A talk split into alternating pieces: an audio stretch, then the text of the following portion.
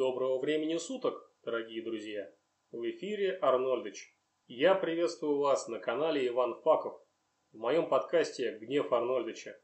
Сегодня я хочу рассказать о том, как в современных автосалонах построена годами проверенная система по отъему денежных средств у населения и бизнеса.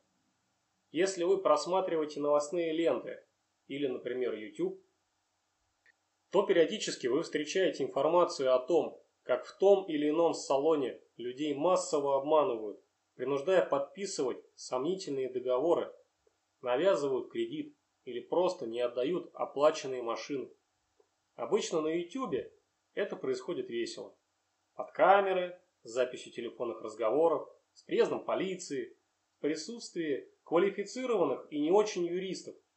Загвоздка в том, что те же блогеры – раскрывает тему зачастую поверхностно. И создается впечатление, что вам достаточно просто не ходить к неофициалам. Или работать только с правильными в кавычках дилерами, которые не накручивают вам дополнительное оборудование сверх меры, не затягивают с поставкой или не переобуваются на лету. Ох, если бы вы только знали, насколько все плохо на самом деле. И сегодня мы погрузимся с вами на самое дно но обо всем по порядку. Начнем издалека, а конкретно с самих салонов. По сути, это просто площадки для продажи автомобиля и аксессуаров к ним. Эти площадки делятся на официальные и неофициальные. Первые заключают официальный дилерский договор с представительством, оформляют здание салона по требованию марки, строят свои станции технического обслуживания – или заключают договоры об обслуживании с теми сервисами, у которых есть сертификат их бренда. Ведут обучение сотрудников по всем нюансам продаж и технических фишек их автомобилей. Они есть на официальном сайте их марки и так далее. Там может быть представлен как один бренд, так и несколько, как, например, в Ральфе, Авилоне, Мейджоре и прочих крупных компаниях. С другой стороны, есть много неофициальных салонов, которые на официальных сайтах указанных марок отсутствуют.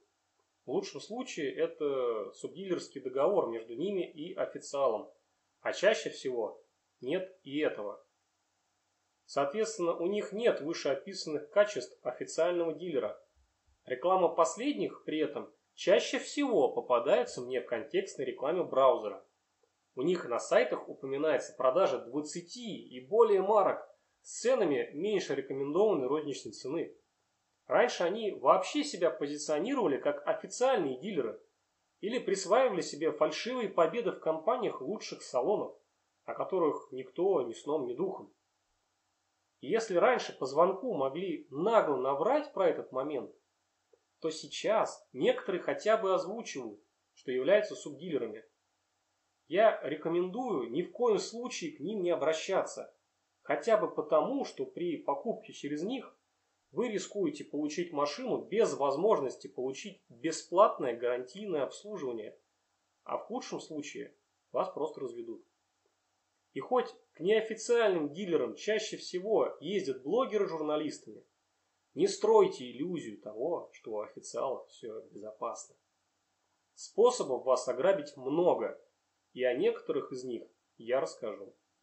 Отдельно добавлю, что площадки вроде Автору или Авито по сути просто маркетплейсы, куда все выкладывают объявления о продаже, как от юридических лиц, вроде тех же салонов, так и от физических лиц. Самый базовый пункт – цена. Еще со времен начала пандемии в 2020 году до сих пор я не перестаю крутить пальцем у виска, включая свежие рассылки от салонов с актуальными ценами на новые автомобили и технику. Неважно что, массовые легковые автомобили эконом-класса или автомобили бизнес-класса. Причем на сайте производителя есть одна рекомендованная розничная цена, а в салоне ценник ей не соответствует. На условный Kia Rio самой простой комплектации указана цена 957 900 рублей на 7 января 2020 года. А в реальности вам ее предложат с доп. оборудованием примерно за полтора миллиона. По другим маркам ситуация схожая. И чем дороже модель, тем больше будет накрутка. Также есть разница в цене в зависимости от способа приобретения – за наличный, кредит или в лизинг. Я помню, как в 2015-16 годах простую Шкоду Рапид для такси на автомате можно было купить через юрлицо примерно за 550 тысяч рублей в лизинг для лизинговых компаний-партнеров марки плюс Тогда еще действовала программа Минпромторга по субсидированию лизинга. Государство выплачивало примерно 10% от стоимости за тебя. Сейчас, по сути, скидок по маркам нет. Субсидии Минпромторга нет. Бери, что дают. Скидку могут дать за покупку через кредит или лизинг через их партнера, но тут есть важный нюанс, о котором я скажу позднее. Больше всего вымораживает цена доп. оборудования, без которого тебе никто ничего продавать не будет. Ладно бы еще это было действительно крутое доп. оборудование, но когда видишь в перечне стандартные допы в виде ковриков, подогрева руля, защиты картера, антикора и прочей мелочи, ты просто не понимаешь, как этот хлам за 50-70 тысяч рублей превращается в полмиллиона. И конца края этому нет. Дальше еще хуже. И я видел полгода назад предложение от официального дилера на новый Toyota Land Cruiser 300, где просто ставили ценник в 10,7 миллионов рублей, из которых 3 миллиона стоит доп. оборудования. Я не знаю, какая рекомендованная розничная цена была тогда, но сейчас на сайте toyota.ru указан ценник в 5 миллионов 777 тысяч рублей. А самым интересным было то, что в качестве доп. оборудования указывалась тонировка стекол и шумопоглощающее покрытие. Или это я сошел с ума, или мир поехал кукухой. И вы не поймите неправильно, я не живу в изоляции. Я помню, что курс доллара в 2019 году был под 64-65 рублей, что стоимость металла в прошлом году выросла почти вдвое.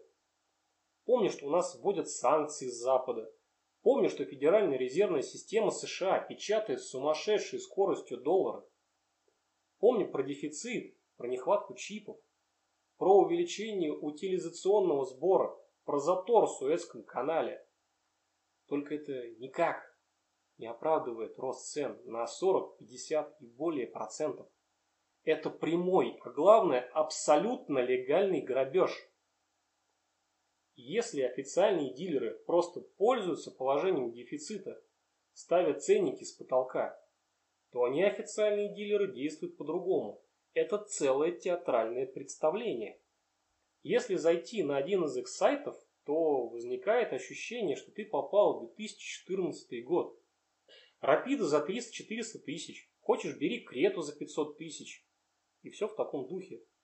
Если позвонить по их номеру, оператор, скорее всего, сообщит тебе, что машина стоит на площадке, что вы можете прийти посмотреть их. Хочешь, бери в кредит, хочешь, просто покупаешь за наличные.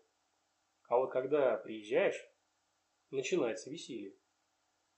Она как бы есть, но ее и нет. А вот вам вот другой вариант, тоже седан, но Opel. Ну и что, что он БУ и в два раза дороже. Они порой в открытую говорят, что оператор им наврал, лишь бы они пришли, и продолжают делать свою нелегкую работу. Машина продается по ценнику на сайте, но только в кредит под наш банк и, естественно, под дикий процент. А чтобы одобрили кредит, надо включить туда страхование жизни. Обман уровня менеджеров Евросети. Что значит страхование жизни дорого? Всего же 200 тысяч. Вы что, так дешево оцениваете свою жизнь? Ну тогда мы вам машину не продадим. И формально ты им ничего не предъявишь. На их сайте с ценами обязательно будет запись, типа следующий. обращаем ваше внимание на то, что данный сайт носит исключительно информационный характер и ни при каких условиях не является публичной офертой, определяемой положениями статьи 437 Гражданского кодекса Российской Федерации. А ты уже и время потратил, и нервы, и может машина реально нужна. И людям как будто мало того, что тебя на входе обманывают. Если послушать жертв таких разводных недосалонов, появляется ощущение, будто люди разучились думать от слова совсем. Они подписывают кредитные договоры, не читая, попадая под кабалу уровня 90-х годов. Или заключают договор поставки, в котором твой аванс прописывается как задаток. Поставщик за просрочку поставки не несет ответственности, а задаток, как известно, не возвращается в случае расторжения договора. Почему у людей не включается механизм, по которому, если тебя на входе обманывают, то надо прекращать любое общение? А если они почуяли наживу и начинают названивать тебе с новыми идеями, шлите их куда подальше, не кормите мошенников. Пункт второй. Страхование. Страхование я обычно называю вторым карманом, который формирует прибыль салона. Салону мало того, что ты выплачиваешь за машину с наценкой 40, 50 и более процентов. Если у тебя есть деньги на это, то чего бы тебя еще не подоить? Чаще всего при оформлении машины в кредит активно навязывают услугу страхования жизни или страхования от потери работы – Насколько мне известно, обязательными являются следующие виды страхования. Это страховка недвижимости для ипотечного займа, ОСАГО, а в случае, когда машина оформляется в кредит или лизинг, это КАСКО на весь срок финансирования. Все остальное страхование обязательным не является. А салонам просто наплевать на законы. Такие действия нарушают статью 16 закона о защите прав потребителей, конкретно пункт 2. Я вам его зачитаю. Запрещается обуславливать приобретение одних товаров, работ, услуг обязательным приобретением иных товаров, работ или услуг. Убытки, причиненные потребителю вследствие нарушения его права на свободный выбор товаров, работ или услуг, возмещается продавцом или исполнителем в полном объеме. У моего коллеги несколько лет назад была такая ситуация. Он приобретал себе автомобиль у официального дилера как физлицо, и ему активно навязывали эту страховку под угрозой отменить скидку за приобретение, причем существенную. Он заранее поговорил со своим юристом и подыграл им следующим образом. Он оформил эту дурацкую страховку, приобрел машину со скидкой и на следующий день обратился в страховую компанию с требованием возврата денег за страхование, применив указ Банка России о так называемом периоде охлаждения. Согласно ему, в течение 14 дней вы можете обратиться с требованием вернуть страховую премию полностью или частично. Надо внимательно читать условия расторжения, которые прописаны в полисе. С коллеги салон требовал уплаты разницы по скидке, которая была ему предоставлена при условии оформления страхования, грозили судом. Тогда до суда не дошло. Метод прокатил. Но думаю, что в салонах тоже сидят не дураки. И такой финт ушами в будущем будут тоже обходить.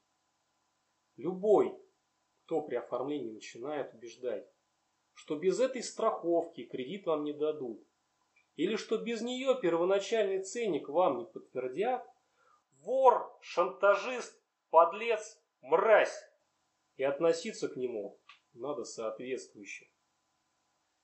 Применяйте этот принцип везде, не только в автосалонах. Даже если это какой-нибудь задрипанный салон связи. Если вам не дают условный телефон без фирменного страхования и прочей бредятины, разворачивайтесь и уходите. Не поддерживайте мошенников рублем. Да, я знаю, что их часто самих принуждает компания. Но что вам с этого? Пункт третий. Агентское вознаграждение. Пожалуй, самый мерзкий для меня пункт. Это третий карман, формирующий дополнительную доходность собственникам автосалона. Обычно это не сообщают открыто, но я как сотрудник финансовой организации часто с этим сталкиваюсь.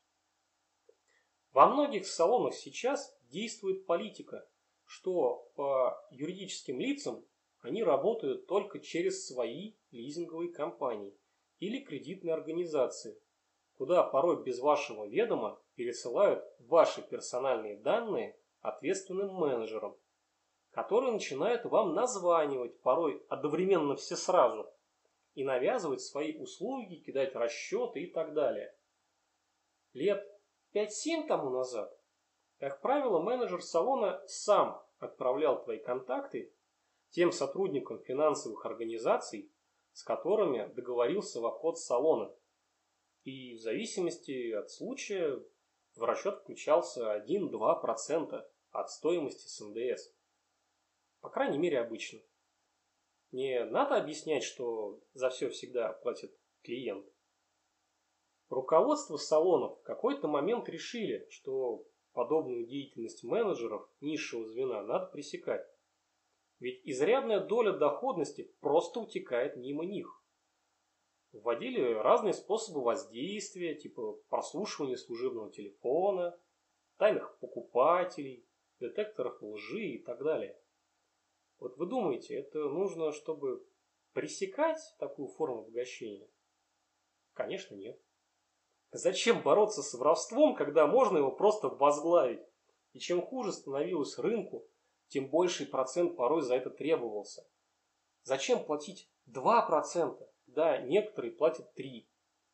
Я однажды слышал байку, но она не проверена лично мной. Помните, я упоминал про скидки по лизингу? У одной лизинговой компании, я называть ее не буду, по крайней мере, раньше была скидка по японской марке автомобиля 8 или 10% от стоимости, что давало им огромное преимущество перед конкурентами, потому что ее давали только им и больше никому. Ты никакими низкими ставками такую разницу не перебьешь. А деньги ниже ставки Центробанка никто не выделит. И согласно этим байкам, салонам напрямую выплачивали повышенную комиссию в размере 4% от стоимости машины. Просто за то, что человек потратил пару минут своего драгоценного времени на электронное письмо в адрес лизинговой компании. Проведите эксперимент. Прозвоните несколько рандомных салонов, представляясь сотрудником мелкой лизинговой компании ноунейма. Мне так некоторые дилеры Мерседеса или Тойота, например, напрямую говорили, что без обещания выплатить агентское или без его заключения работать со мной не будут.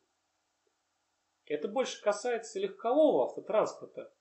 Грузовики и спецтехника тоже встречаются, но реже. Причем настолько зажравшиеся персонажи встречаются по всей России, не только в Москве.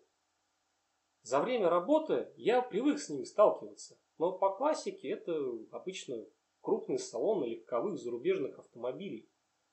Причем я могу понять еще те случаи, когда им звонит напрямую клиент-динозавр, который не работал ни с одной лизинговой компанией, который вообще не знает, что это такое, что давно стало редкостью. И они кидают его в пару своих компаний на усмотрение. из-за вымирания таких динозавров в моду пошла классная идея включать в агентский договор пункт, по которому ты даже за своего постоянного клиента вынужден платить комиссию. Даже если ты сам его за руку привел, откажешься им платить, уведут его в другую лизинговую, без зазрения совести, а ты никто, и звать тебя никак. У нас на такой случай есть специальная рассылка с памяткой, кому автоматом надо учитывать агентское в расчете. встречаются и исключительные случаи, которые логике трудно поддаются. Есть клиент из Сибири, который в ноябре прошлого года обратился в один из салонов марки ГАЗ. Человек просто хотел купить два газа Соболь, близнец с поставкой до конца года. Я этого человека знаю лично. Мы с ним общаемся уже примерно лет шесть, периодически оформляя сделки на коммерческий транспорт. Сделку одобрили быстро. Клиент оплатил предоплату в салон напрямую для брони. И на какое-то время он отложил покупку из-за заказчика, потому что последний все переиграл. Прошел ноябрь и половина декабря. Он снова вернулся к вопросу. Все это время предоплата клиента оставалась в салоне. Машины были под бронью и уже готовы. И на моменте, когда аванс в лизинговую компанию был уже оплачен, с поставщиком был предварительно согласован договор купли-продажи, а для оплаты не хватало только подписанного скана договора, сотрудник лизинговой получил от менеджера салона письмо. «Привет! Ты не забыл про агентское вознаграждение?» В момент прочтения возникло только два вопроса. Первый, как можно забыть о том, чего не было? А второй, ты педофил или Николай? На что, скорее всего, был бы услышан ответ «Я Роман». Сотрудник писал письма, звонил с чувством праведного гнева, уточняя, что, во-первых, он за постоянных клиентов не платит принципиально, что никто ни о каком агентском не предупреждал, что его нет по открытым источникам, и что это за сибирская традиция долбиться в глазки календарный месяц, чтобы в последние предпраздничные дни все застопорить. Вместо вменяемых ответов дали контакт их ответственного за работу с лизинговыми компаниями. Их мадам выслушала все аргументы. Точнее, нет, она просто проигнорировала их, ведь зачем работать с возражениями, когда можно просто просить деньги. У них все же был один аргумент, Местный представитель финансовой организации в должности обычного менеджера не так давно пообещал им, что такой агентский заключен будет.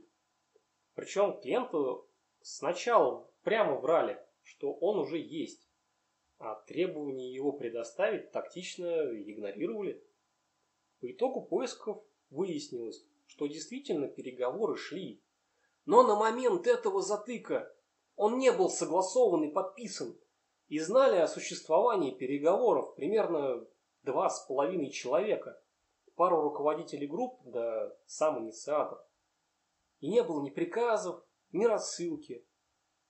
А по этому соглашению планируется, что кредитная организация будет платить не только за клиентов салона, но и за своих. Просто потому, что а почему бы и нет – по итогу дилер дождался гарантийного письма, в котором написали, что за их, не побоюсь этого слова, труды агентское будет учтено позднее. И уже после этого скинули скан договора купли-продажи. В канун Нового года. Вот это знакомое чувство, когда думаешь, что ты уже на дне. И хуже быть не может но тут со дна постучали. Я уже привык к тому, что за иномарки и спецтехнику с кредитных организаций постоянно клянчат деньги поставщики и агенты, но платить за гнилые газели, причем за своего же уровня, это новый уровень дна, я вас поздравляю.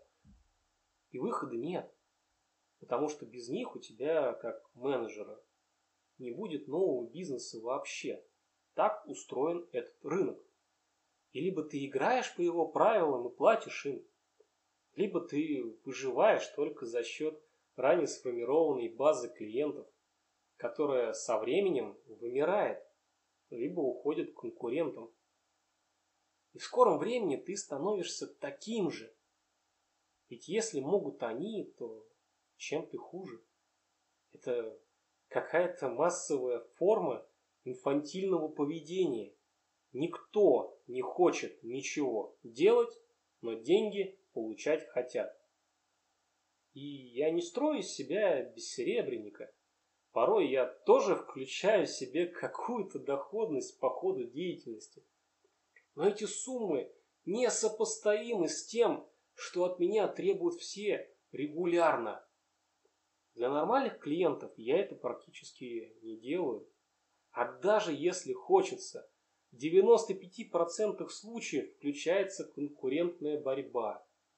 И они просто пересылают контакты с письмом, особо не запариваясь.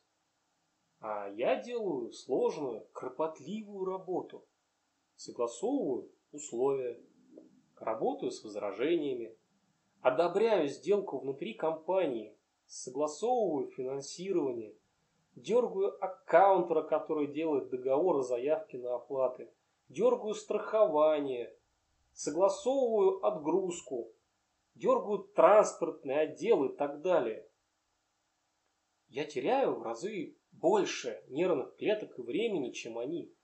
И походу мне не доплачивают, да и сотрудникам других отделов тоже не доплачивают. Пункт четвертый. Сервисное обслуживание. Пожалуй, последний карман. До момента с повышением курса доллара более 70 рублей и до начала пандемии я часто слышал тезис, что ввиду низкой маржинальности сделок и конкурентной борьбы основной доход салон получает не сколько с продажи, сколько с сервисного обслуживания в своем СТО. А там вечная проблема с тем, что либо тебе детали втихую поменяют на убитые и списанные, либо вообще намеренно испортят автомобиль, выдавая, что проблема явно серьезнее, чем изначально планировалось.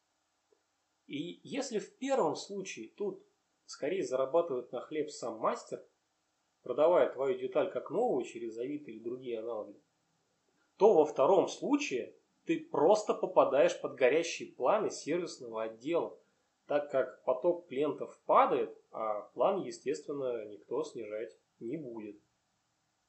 Формально существует еще пятый карман в виде возмещения за предоставляемые по программам скидки.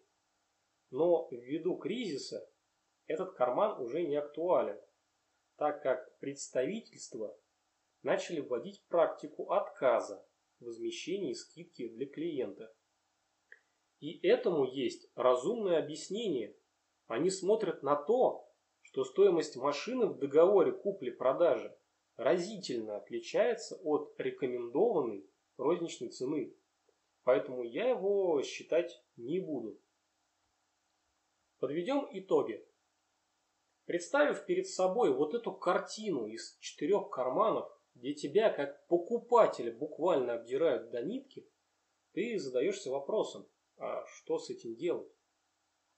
Проблему со взвинченной ценой решить в ближайшей перспективе не выйдет. Ощущение, будто у всех картельный сговор, а дефицит будет искусственно держаться еще долгое время.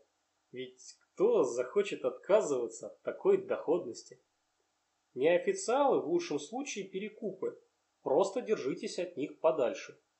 Заказ без допов по рекомендованной розничной цене есть далеко не у всех, и никто не гарантирует, что допы не пришьют.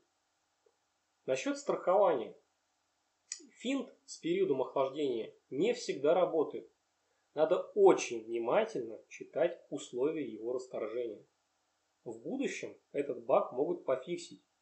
И еще раз, тот, кто убеждает, что без доп. страхования или других навязанных услуг вам кредит не оформят, тот вор, шантажист, подлец, мразь. Унижайте их, насмехайтесь над ними. С третьим сложнее всего. Рынок неоднороден, и если ты находишься за пределами крупных мегаполисов, то на твой город может приходить всего один-два поставщика по нужной тебе марке и то не всегда он вообще есть.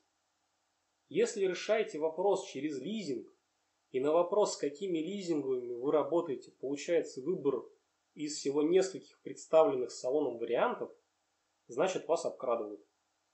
Если менеджер настойчиво отвергает твоего проверенного агента и предлагает свой вариант, обуславливая разницей по скидке или прочему, тебя обкрадывают. Не получается найти альтернативу без навязывания их лизинговых компаний, меняйте поставщика, марку или вообще откладывайте вопрос. Насчет четвертого, даже проверенным салонам нельзя полностью доверять. Записывайте номера тех деталей, которые, вероятно, могут быть заменены на изношенные. Но это время, нужны пруфы, фотографии, время на ругань при обнаружении нестыковок.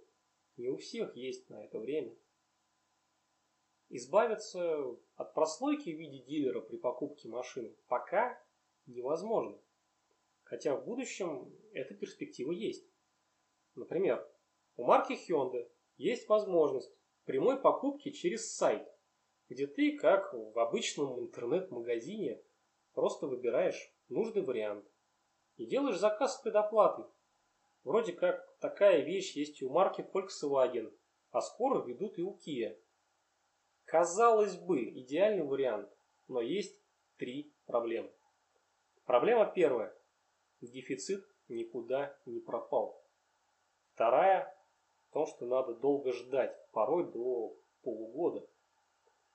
Третья и неожиданная – те же перекупы. Те, кто знаком с проблемой дефицита приставок PlayStation 5 от Sony и Xbox Series X от Microsoft, знают, что все открытые позиции заказа сайтов официальных партнеров до сих пор перехватываются ботами. Эти нелюди через настроенных ботов за доли секунды предзаказывают изготовленные приставки, покупают их и перепродают с существенной наценкой. Лично я только в конце 2020 года смог случайно успеть сделать предоплату на открытый лот, поставку которого ждал почти три месяца. Так вот, эти боты используются даже здесь, но я не уверен в том, что это занимает доли секунды. Их заранее настраивают так, что они бронируют за собой самые популярные комплектации, приобретают их по стандартному договору и перепродают с маржой посредника конечному пользователю. Можно ли эту систему в целом исправить? убрав из нее мошенников, посредников и просто нечистых на руку людей. Пока нет. И в ближайшей перспективе таких улучшений на горизонте не предвидится. Кто-то скажет, что не надо менять систему и надо оставить все как есть. Отчасти он будет прав. Старые схемы всегда можно будет поменять на новые. Любители халявы найдут новую лазейку, чтобы присосаться к вашему кошельку. Да и эти люди больше ничего не умеют. Куда их девать? Кто-то предложит ввести вариант госрегулирования, но я не представляю, как это будет выглядеть. Да и все эти годы у нас под рукой была Федеральная антимонопольная служба или другие органы, которые продолжают игнорировать происходящее. Я лично верю только в старый добрый метод очищения. Очищение огнем. Оставайтесь с нами на нашем канале Иван Факов. Подписывайтесь на нашу группу ВКонтакте и до новых встреч.